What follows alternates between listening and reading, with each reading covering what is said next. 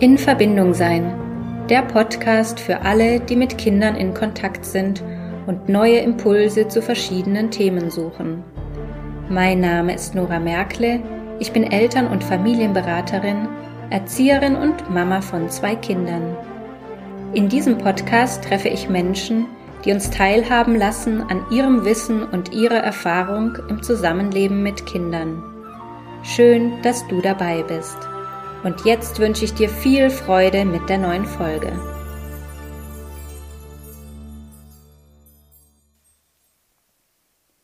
Ich spreche heute mit der lieben Nathalie Nobbe über das Thema Schlafen, was wir als Eltern beachten dürfen und was unsere Kinder eigentlich brauchen, um entspannt schlafen zu können. Die liebe Nathalie ist Mama von zwei Kindern. Sie gibt Kinder besser verstehen Kurse, ist Eltern- und Familienberaterin und sie ist Schlafcoach für Babys und Kleinkinder nach Bianca Niermann. Hallo Nathalie. Hallo, Schön, dass du da Nora. bist. Ich freue mich. Wir haben schon äh, ganz viel geplaudert gerade eben und eigentlich ähm, ist mir jetzt gerade gekommen, hätte ich schon auf Aufnehmen drücken müssen, weil das war auch schon alles spannend und interessant und Absolut. immer nett mit dir zu reden. Ich freue mich auch sehr. Ja. Wir haben ja aber auch über ganz vieles gesprochen und heute soll es ja aber hauptsächlich ums Thema Schlafen gehen.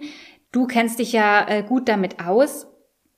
Ähm, jetzt ist es ja so, dass es ziemlich viele Schlafcoaches gibt mittlerweile und ich finde, es ist irgendwie so unübersichtlich geworden für Eltern, die tatsächlich danach suchen und ähm, irgendwie auch in Not sind. Ähm, wie können denn Eltern einen guten Schlafcoach äh, erkennen oder auswählen? Ja, ja, das ist ein ganz, ganz spannendes Feld. Es gibt nämlich tatsächlich viele, ähm, die sich mit dem Thema beschäftigen und Coaching ist ja auch ein Begriff, der erstmal nicht geschützt ist. Das heißt, es kann sich per se jeder Coach nennen. Und ähm, was ich Eltern empfehlen würde, ist im Prinzip, sich wirklich ein bisschen damit auseinanderzusetzen, wer ist denn dieser andere Mensch? Das heißt, was hat er gemacht in seinem Leben bisher?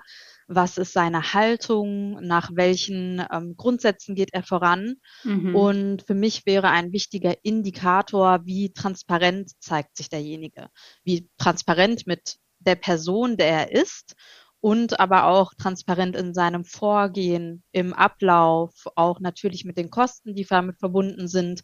Wie sehr wissen Eltern, was auf sie zukommt und wie viele Möglichkeiten haben sie auch, ähm, sich Zeit zu lassen, eine Entscheidung zu treffen.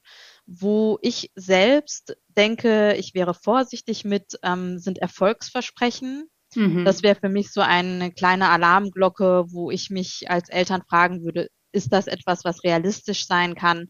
Eine Erfolgsversprechen innerhalb von fünf Tagen schläft ihr Kind durch oder sowas. Ähm, da würde ich mich nochmal hinterfragen, ob das denn so gut passen könnte. Ja, okay. Das ist ein mhm. guter Hinweis, ja, weil das ist ja auch so individuell. Also da kann man ja unmöglich äh, ein Versprechen geben. Ne? Absolut. Es sind, es sind ja nun Menschen und kleine Menschen insbesondere und keine Maschinen. Ne? Ja. Also von daher ähm, geht es darum, was ist mir als Eltern eigentlich wichtig. Ne? Ja. Hm. Und ähm, was sagst du denn, wann macht denn ein Schlafcoaching überhaupt Sinn? Ja, das ist ein Thema, wo auch Eltern sich manchmal wundern, warum gibt's das überhaupt? Mhm. Und ähm, man muss sich vor Augen führen, es geht jetzt hier nicht darum, zu sagen, Kinder müssten irgendwie ähm, per se zwölf Stunden am Stück wie ein Schla Stein durchschlafen. Das machen die nicht. Das ist auch von der Evolution her nicht sinnvoll ähm, dass Kinder einfach tief und fest ewig lang schlafen, sondern Kinder schlafen, wie Kinder schlafen. Kinder schlafen schlechter, wenn sie zahnen, wenn sie Entwicklungsschübe haben. Das ist alles ganz normal. Ähm, aber hier geht es eben nicht um normales Schlafen oder normales schlecht oder entwicklungsgerechtes Schlafen, sondern hier geht es um Kinder, die wirkliche Schlafprobleme haben. Mhm. Das bedeutet, dass sie extreme Einschlaf- und Durchschlafprobleme haben, dass sie teilweise stundenlang in der Nacht wach sind oder ganz abhängig von äußeren Impulsen sind. Und dass Eltern insbesondere, und da liegt das größte Problem, unfassbar ausgelaugt sind. Ja. Wenn das über einen längeren Zeitraum so geht, dann gehen Eltern wirklich auf dem Zahnfleisch, weil Schlafmangel ist nicht nur ein Nährboden für schlechte Nerven und große Erschöpfung, sondern tatsächlich auch für Krankheiten. Und wenn die Eltern derart erschöpft sind, dass sie ihre Energie nicht mehr aufladen können, dann ist das insgesamt für die Familien ein schwieriger Zustand, wenn das über eine längere Zeit geht. Und dann macht es absolut Sinn, sich an der Stelle Unterstützung zu holen. Ja, weil man kann ja auch tagsüber überhaupt nicht mehr das leisten, was man eigentlich möchte oder auch nicht der Elternteil sein, der mal gerne sein möchte. Genau, ähm, also ja. man kommt wirklich in eine sehr starke Not. Das hast du eingangs schon ganz richtig gesagt, ja. Ja, ja. Und ähm, wenn jetzt Eltern zu dir kommen, weil sie eben da in Not sind oder sich einfach auch nicht mehr zu helfen wissen, vielleicht auch nicht wissen, äh, ist es denn normal oder wie kann ich damit umgehen, ähm, wenn sie da mit dir Kontakt aufnehmen, wie gehst du da vor? Also für mich ist es erstmal wichtig, dass die Eltern eben auch ähm, die Zeit haben, sich einmal mit mir auseinanderzusetzen. Das heißt, meiner Haltung auch. Ich bin auf meiner Homepage da schon so relativ ähm, aufgestellt, dass ich sage, wer meine Homepage ordentlich durchliest, der kann schon relativ gut wissen, ähm, wie ich arbeite. Mhm. Und ähm, wir arbeiten ja nach dem bindungs- und beziehungsorientierten Ansatz. Das heißt, die Eltern-Kind-Beziehung zu stärken und zu schützen und zu nähren. Das ist unser größtes Ziel. Das heißt, ja. ähm, mir ist es ganz, ganz wichtig, auf einer vertrauensvollen Basis mit den Eltern zu arbeiten und ähm, dabei das Kind zu schützen in der Art, wie es ist und nicht per se ändern zu wollen auf Biegen und Brechen. Ähm, ja. Das heißt, in einem ersten Gespräch kläre ich mit den Eltern ab, ähm, wo kommen sie denn her, wo wollen sie hin, was ist die aktuelle Situation, ähm, was sind ihre Fragezeichen und was sind ihre Ziele und spreche erstmal mit den Eltern, dass es eben Raum gibt für alle Themen und Raum für die Historie der Familie, denn ähm, die hat eine große Auswirkung auf das Schlafverhalten und auf die Beziehung zwischen Eltern und Kind. Mhm. Der zweite Schritt ist dann, ähm, dass die Eltern eine Woche lang 24-Stunden-Protokolle führen. Und da wird einmal abgebildet, jetzt rein schlafbiologisch, wie das Schlaf und Verhalten von den Kind ist in Schlaf- und Wachphasen, aber es wird auch ein Blick auf die Tagesstruktur geworfen. Und für mich ist das total wichtig, weil das einfach eine fundierte Grundlage ist. Ähm, es geht auch darum, dass wir einfach physisch, biologisch ein Stück weit eine Verantwortung haben, natürlich als Eltern, aber auch ich als derjenige an der Seite der Eltern, ähm, das Kind zu versorgen und eine Fürsorge zu tragen und da wirklich mal sich über einen längeren Zeitraum ähm, ein Bild zu machen, wie ist denn das Kind aufgestellt von seiner Schlafseite und von seiner Wachheit? Gibt es dort Defizite? Gibt es Disbalancen? Und aber auch in der Bedürfniserfüllung des Kindes gibt es dort Defizite, eine Bedürfnisverschiebung und wie ist insgesamt die Struktur und die Situation in der Familie? Hm. Und wenn dann die Protokolle gemacht wurden, dann ist es immer eigentlich schon der erste Aha-Effekt für die Eltern, weil sie dann ganz visuell vor Augen haben, zum Beispiel, ähm, wie sich ein Schlafdefizit aufbaut. Und dann sehen sie, an welcher Stelle ein Kind etwas kompensiert und an welchen Stellen es vielleicht auch gut funktioniert hat. Und ähm, dann haben wir tatsächlich eine Grundlage, ähm, auf dessen ich dann den Coaching-Ansatz erstelle. Und im Coaching setzen wir uns zusammen und dort gibt es dann einen gewissen Teil einmal Wissensvermittlung im Bereich ähm, Schlafbiologie von Kindern und auch emotionale Entwicklung. Denn mhm. ich finde es ganz wichtig, dass die Eltern für ihre für ihre innere Haltung und für ihre Stärke einfach ein faktenbasiertes Wissen haben ja. auf den neuesten wissenschaftlichen Erkenntnissen und auch das Ammenmärchen gegenüberstellen können oder für sich selbst Klarheit haben, zu wissen, was ist denn normal und wie funktioniert Schlaf bei kleinen Kindern. Ja. Das heißt, wir machen einen Bereich Wissensvermittlung. Wir gucken uns zusammen die Protokolle an. Ich habe auch eine Auswertung von den Protokollen dann vorbereitet und die Eltern haben Richtwerte, ähm, bei denen sie sehen, wo steht denn mein Kind eigentlich. Mhm. Und dann überlegen wir gemeinsam, was sind die Schritte der Veränderung, ähm, die die Eltern gehen möchten, um ihr Ziel zu erreichen. Und mhm. dann gibt es Empfehlungen von meiner Seite aus, wie diese Schritte aussehen können. Ähm, und es gibt wichtige Hinweise zu dem, was wir, was wir auch verhindern oder was wir weniger machen sollten. Und was das Wichtigste für mich an der Stelle ist, dass ich keine Hauruck-Aktionen mit den Eltern mache. Ich möchte die Kinder in keine akute Überforderung bringen und ich möchte auch die Eltern in keine akute Überforderung bringen, sondern ich will einen Schritt für Schritt Plan wo wir im Tempo der Eltern und der Kinder zur Veränderung hingehen, die Veränderungen durchführen und die Kinder wirklich begleiten dahin, dass sie autonom schlafen können. Ja. Und für mich ist es wichtig, dass die Eltern rausgehen und einen Fahrplan haben, ein Stück weit und sagen, okay, wir wissen jetzt, was wir ändern, in welchem Tempo und in welcher Reihenfolge und ähm, gehen dann sicher mit den Kindern vor. Mhm.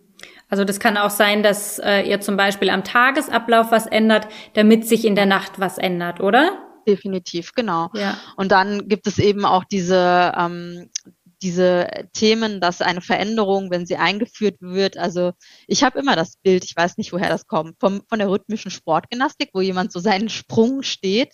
Ich sage äh, immer zu meinen Eltern, äh, wir müssen erstmal diese Veränderung stehen, bevor wir die nächste gehen. Und ähm, dann einfach zu sagen, es, es gibt auch ein Tempo vom Kind und Kinder sind eben nicht plan und kalkulierbar. Dann kommt dann eben doch mal der Zahn dazwischen mhm. und dann geht man eine Veränderung in der Geschwindigkeit Möglichkeit, wie das fürs Kind passt, aber man geht sie klar und mit einer klaren, sicheren Haltung. Und wenn man den Sprung gestanden ist, dann geht man zum nächsten Schritt weiter. Ja, aber das ist ein schönes Bild, weil es ist ja auch so individuell. Also man kann es ja vorher gar nicht sagen, ne? Wie, wie reagiert das Kind darauf? Oder auch wie, ähm, ja, wie ist es für die Eltern, die Umstellung und die Veränderung? Das macht ja auch was mit einem. Absolut. Ja. Ja. Und äh, du hattest mir auch mal dieses Bild mit dieser Krücke äh, mhm. erzählt, so zum Veranschaulichen ähm, für die Eltern. Magst du das mal noch erzählen?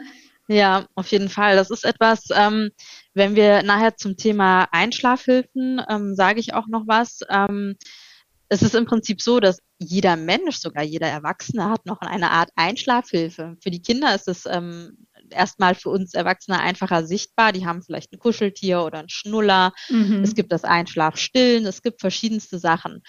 Ähm, und es gibt eben Einschlafhilfen, die ein bisschen, ähm, ja, wir sagen mal, dysfunktional sind. Ne? Es gibt immer mehr auf dem Markt. Es gibt äh, Geräusche-Apps. Es gibt elektronische Wiegen, Federwiegen. Es gibt ja. Möglichkeiten, ähm, mit dem Kind Auto zu fahren oder es unter die Abzugshaube zu stellen. Ähm, diese ganzen Dinge entstehen im Prinzip aus der Not heraus und weil sie in einem ersten Schritt mal taugen, dem Kind beim Einschlafen zu helfen. Das Problem ist nur, und da kommt das Bild mit der Krücke, das Kind lernt mit dieser Einschlafhilfe zu schlafen.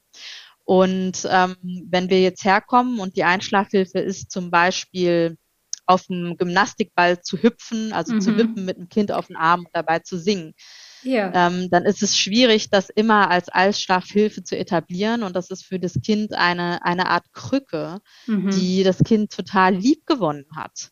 Ja, aber gleichzeitig ist es so eine Kodependenz, denn es denkt, ohne diese Krücke werde ich auch nicht schlafen können. Das bedeutet, auf der einen Seite ist es eine liebevolle Abhängigkeit im Prinzip. Mhm. Und ähm, ich frage dann die Eltern, wenn ihr jetzt überzeugt davon wärt, ich kann nur mit der Krücke laufen, ohne die Krücke werde ich stürzen. Ich laufe gerne mit der Krücke.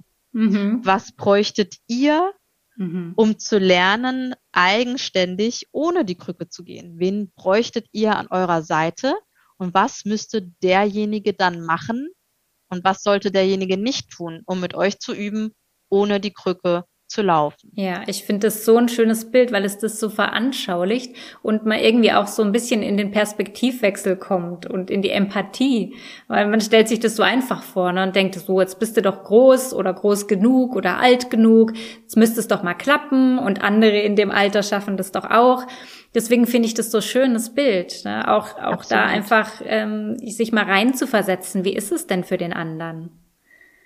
Und was ja. halt auch sehr ähm, klar wird, also ich frage das in der Regel Mutter und Vater, ähm, dass jeder da auch wieder individuell ist. Das heißt, der eine möchte vielleicht eine ganz enge Betreuung und der andere möchte eher eine Art Vertrauen in seine eigenen Fähigkeiten. Ne? Mhm. Und ähm, was dann so kommt, sind eigentlich schon prima Hinweise dafür, was für das Kind dienlich wäre und was eben auch nicht. Ja, total. Ja. Hm. Ähm, also wir haben ja jetzt hier auch nur bedingt Zeit, leider. Äh, dennoch würde ich äh, den Zuhörern und Zuhörerinnen gerne so ein bisschen was mitgeben. Äh, vielleicht kannst du uns mal so drei Tipps geben, was könnte denn helfen für einen entspannten Schlaf? Ja, sehr, sehr gerne. Also das Wichtigste ist, ähm, dass wir uns jetzt noch einmal ähm, vor Augen holen, über wen wir sprechen. Wir sprechen über Kinder, die wirklich Schwierigkeiten haben beim Schlafen. Es geht nicht darum zu sagen, das ist jetzt per se für alle Kinder gültig, mhm. aber es gilt für Kinder, die sich schwer tun, autonom zu schlafen. Und da hätte ich als, ähm, als ersten Tipp, mein Tipp Nummer drei, das Thema Strukturen. Wirklich zu gucken, wie sind denn die Abläufe am Tag, wie sind die Abläufe gegen Abend, wie sind die Übergänge gestaltet, mhm. ähm, wo gibt es Raum für die Bedürfnisse des Kindes, wo liegen welche Bedürfnisse und wie viele aktive Phasen, wie viele passive Phasen haben wir und gerade in der zweiten Tageshälfte oder wenn es zum Abend hingeht, wie viel Aktivität und Passivität ist da? Mhm. Und was ist da für mein individuelles Kind dienlich? Ja, es wird Kinder geben, für die wird es dienlich sein, ein, ein eine Stunde Passivität zu haben. Und es wird Kinder geben, die nach einer Stunde Passivität, das heißt, ich weiß es nicht, kuscheln oder Buch angucken, schon wieder ein Stück weit ausgeruht sind und sagen, ähm, ich habe jetzt gar nicht mehr diesen Müdigkeitsdruck, um auch wirklich einzuschlafen. Mhm. Also da sich wirklich mal reinzufühlen in die Strukturen. Mhm. Die Ursachen für schlechten Schlaf in der Nacht liegen nämlich oft im Tag. Und von daher macht es Sinn, sich wirklich den Tag auch genau anzuschauen.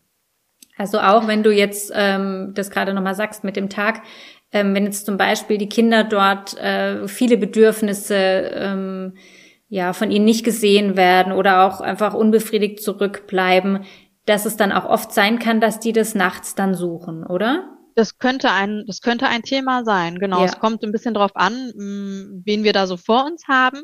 Aber es gibt das Thema der Bedürfnisverschiebung in die Nacht. Das mhm. gibt es definitiv, ja. Mhm. Okay. Genau.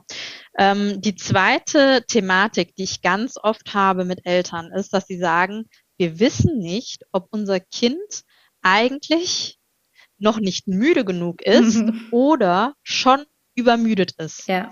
Und das ist auch total schwer zu sagen, weil Kinder in der Übermüdung in der Regel gestresst sind und dann sehr, sehr stark aufdrehen und überdrehen. Ja. Und sie könnten aber auch eine hohe Aktivität haben, weil sie einfach noch wach und nicht müde genug sind. Mhm. Und an der Stelle finde ich auch einfach die Protokolle total sinnvoll, für sich selbst mal einen Überblick zu verschaffen, ähm, wie ist unser Kind denn eigentlich aufgestellt im Bereich Schlaf und auch mal sich einen Durchschnittswert anzugucken, wie viel Stunden Schlaf hat denn unser Kind in der Regel. Und ähm, es kann eben sein, dass eine, eine Wachheit in der Nacht zum Beispiel durch eine Übermüdung erfolgt. Das heißt nicht, weil ein Kind wach ist, ist es per se ausgeschlafen, sondern es könnte auch sein, dass es durch eine Übermüdung derart gestresst ist, dass es eben nicht mehr schlafen kann oder nicht durchschlafen kann.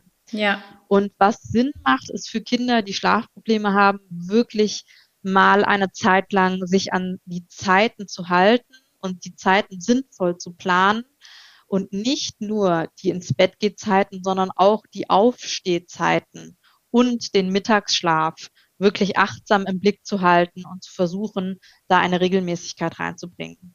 Ja. Und das, was, ähm, was wir immer mehr haben, ist eben dieses Thema Einschlafassoziation und Einschlafhilfen, was wir vorhin an der Krücke auch schon gesagt haben. Ähm, und da ist es einfach so, dass es evolutionsbiologisch so gemacht ist, dass Kinder im Schlaf so eine Art Treppe hoch und runter laufen, wo die Bewusstseinsebenen eher ansprechbar oder weniger ansprechbar sind, weil der Tief- und der Leichtschlaf sich abwechselt.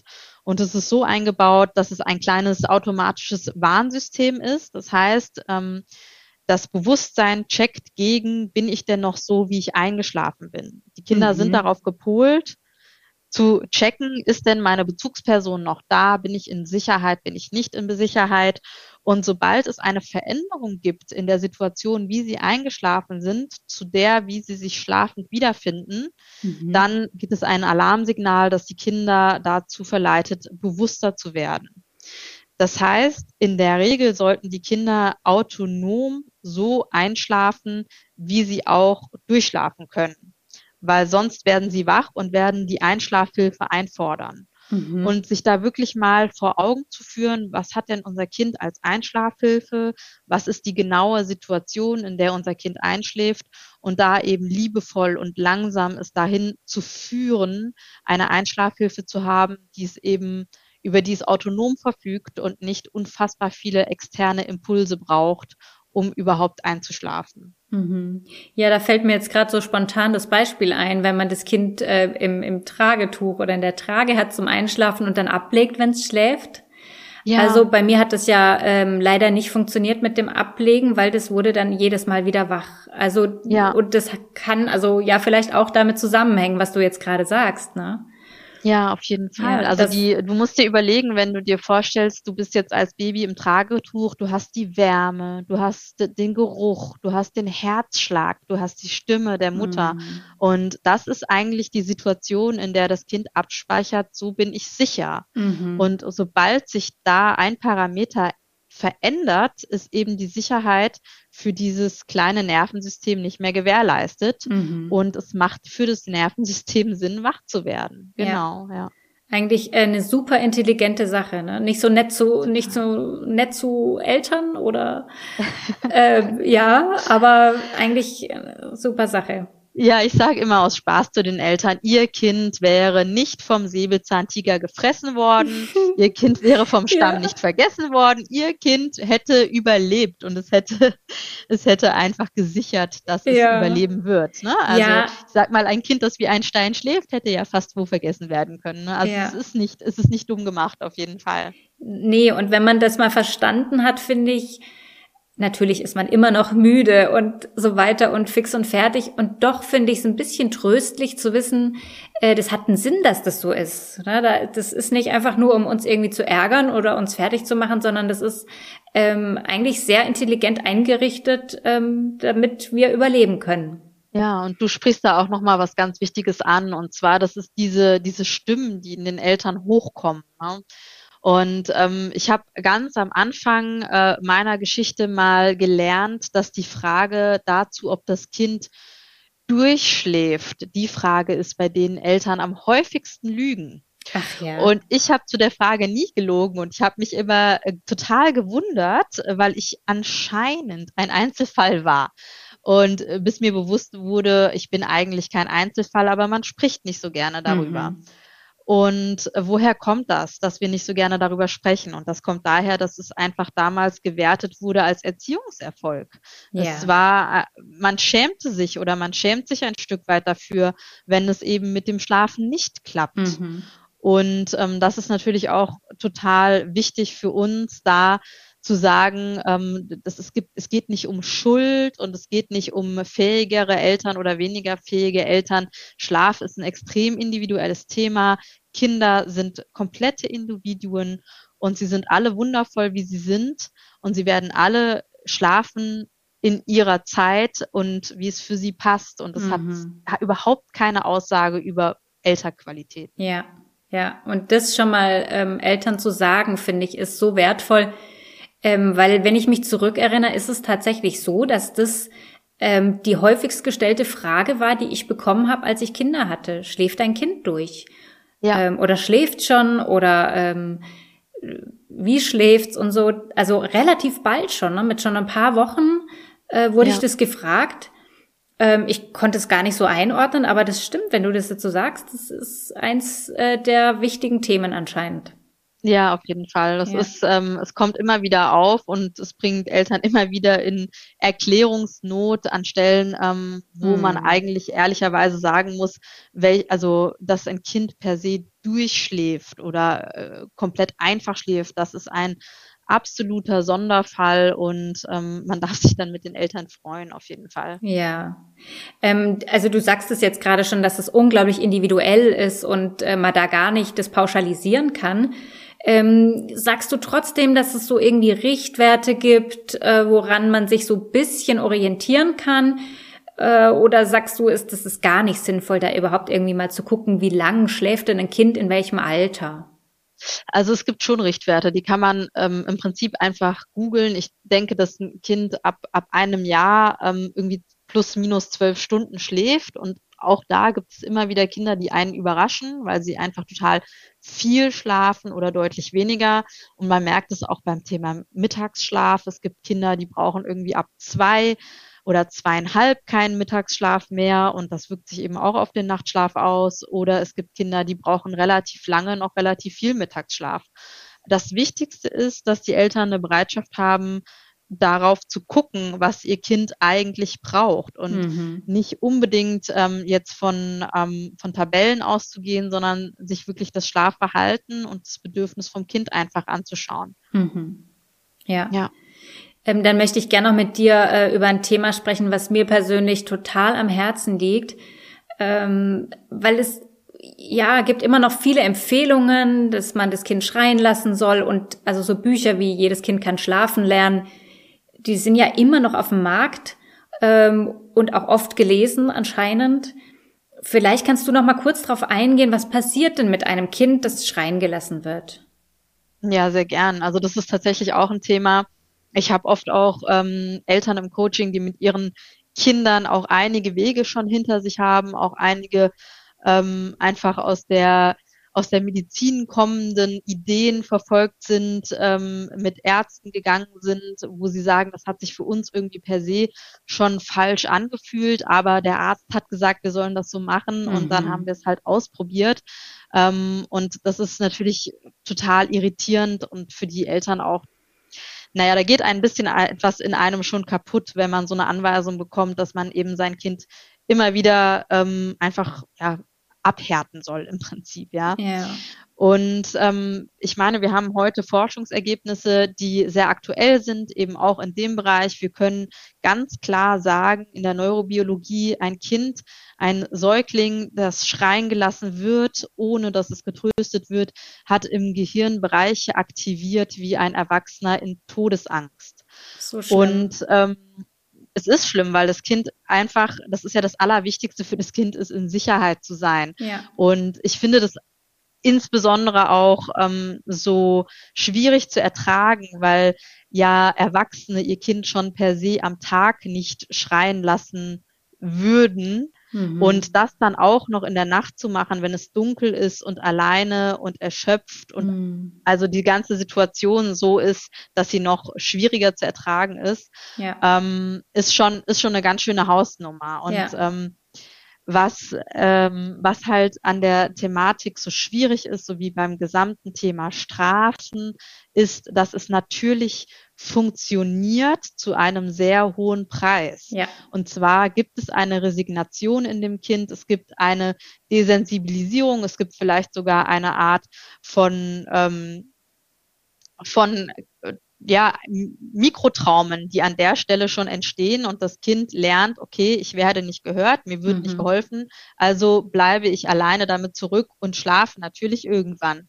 Ja. Und natürlich hat das Kind dann auch den Anspruch verloren, nach Hilfe zu rufen, aber ich meine, der Preis ist schon unfassbar hoch und ähm, es ist auch gezeigt, dass Erwachsene, die schreien gelassen wurden oder eben bestraft wurden oder ähnliche Dinge erfahren, Schwierigkeiten haben im späteren Leben. Und das ja. muss man sich einfach, dessen muss man sich bewusst sein. Und ich weiß gleichzeitig, dass Eltern, die das machen, das nicht machen, weil sie ihrem Kind etwas Böses wollen, sondern weil sie verzweifelt sind und mhm. weil sie erschöpft sind und weil sie auch funktionieren müssen am Tag und sich nicht zu helfen wissen. Und mhm. dann ist es eben gerade sinnvoll, in eine Beratung oder in ein Coaching zu gehen und zu sagen, was könnte es für einen anderen Weg geben, der mich entlastet. Ja, ja. Und ähm, weil sie aber auch einfach noch oft äh, solche Ratschläge bekommen, wie du vorhin gesagt hast, von Ärzten oder von sogenannten Fachpersonal ähm, und Eltern dann danach handeln, obwohl sich's eigentlich falsch anfühlt und völlig gegen ihre Natur spricht äh, mit ihrem mit ihrem Kind umzugehen. Ne? Und das ja. muss ich sagen, das macht mich manchmal schon ganz schön wütend, dass das immer noch so kursiert, obwohl wir heute ähm, das ganz klar wissen, wie du sagst, durch die Hirnforschung und Säuglingsforschung und Bindungsforschung und so weiter. Das ist ja nicht, nicht äh, total neu. Ja. Und äh, da stehe ich schon manchmal auch noch fassungslos da, da davor. Ne? Und deswegen ja. finde ich das wichtig, da auch immer wieder ähm, drüber zu sprechen und auch die Arbeit, die du machst, ähm, ja, wo du den Eltern das äh, mitgeben kannst und ihnen auch ein bisschen, äh, ja, Entspannung mitgeben kannst letztendlich, dass es, dass auch mit ihrem Gefühl alles okay ist. Ne, weil es ja, heißt ja im Umkehrschluss auch mit ihrem Gefühl stimmt was nicht, wenn sie eigentlich den Impuls haben, ähm, ihr Kind zu sich zu nehmen und auf jeden Fall nicht also, schreien zu lassen. Ja, ich weiß von einer Mama, der eben auch mal gesagt wurde, sie haben eine Erziehungsverantwortung, die sie mhm. nicht wahrnehmen, wenn sie da nicht konsequent äh, mit ihrem Kind umgehen in der Nacht. Und ich mhm. weiß noch, dass sie völlig schockiert war davon, mhm. dass sie eben ihre Erziehungsverantwortung nicht richtig wahrnimmt. Und ganz klar ist aber auch, Eltern brauchen Schlaf, Eltern brauchen Erholung.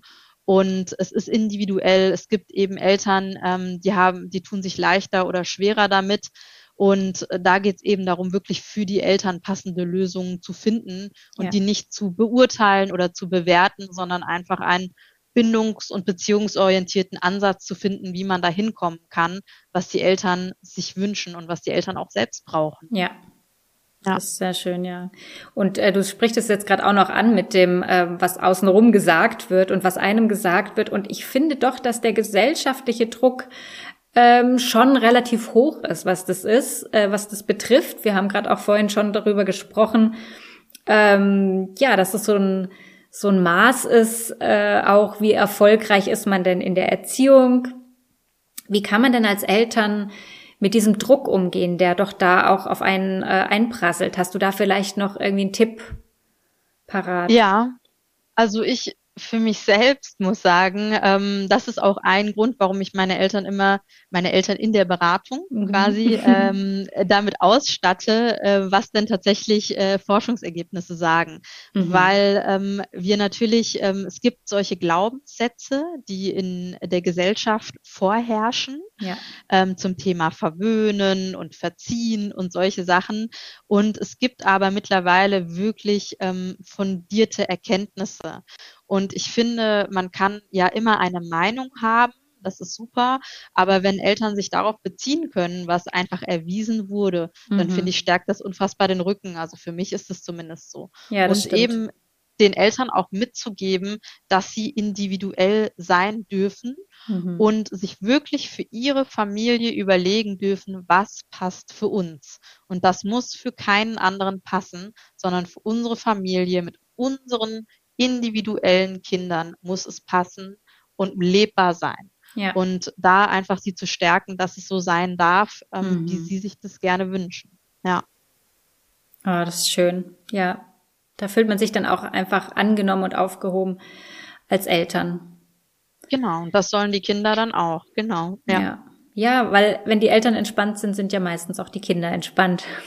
es ist auf jeden Fall eine Entlastung, ja, ja. und das, ähm, das tut den Kindern einfach auch gut, wenn die Eltern eine Klarheit und eine Orientierung haben. Und das ist ja genau das bei dem Bild mit der Krücke. Mhm. Für mich wäre das Wichtigste, dass derjenige, der mir sagt, du wirst lernen, ohne Krücke zu laufen, wirklich daran glaubt und mhm. wirklich eine Idee hat, wie er mir das beibringen kann. Wenn derjenige selbst verunsichert wäre, dann würde ich dem das niemals abkaufen, dass jetzt, ähm, dass ich es schaffen werde, ohne Krücke zu laufen. Ja, ja, da sprichst du auch nochmal einen ganz wichtigen Punkt an, weil ich finde, dass Eltern auch das Vertrauen haben dürfen in ihre Kinder, äh, du schaffst es. Ich weiß es, ja. du schaffst es.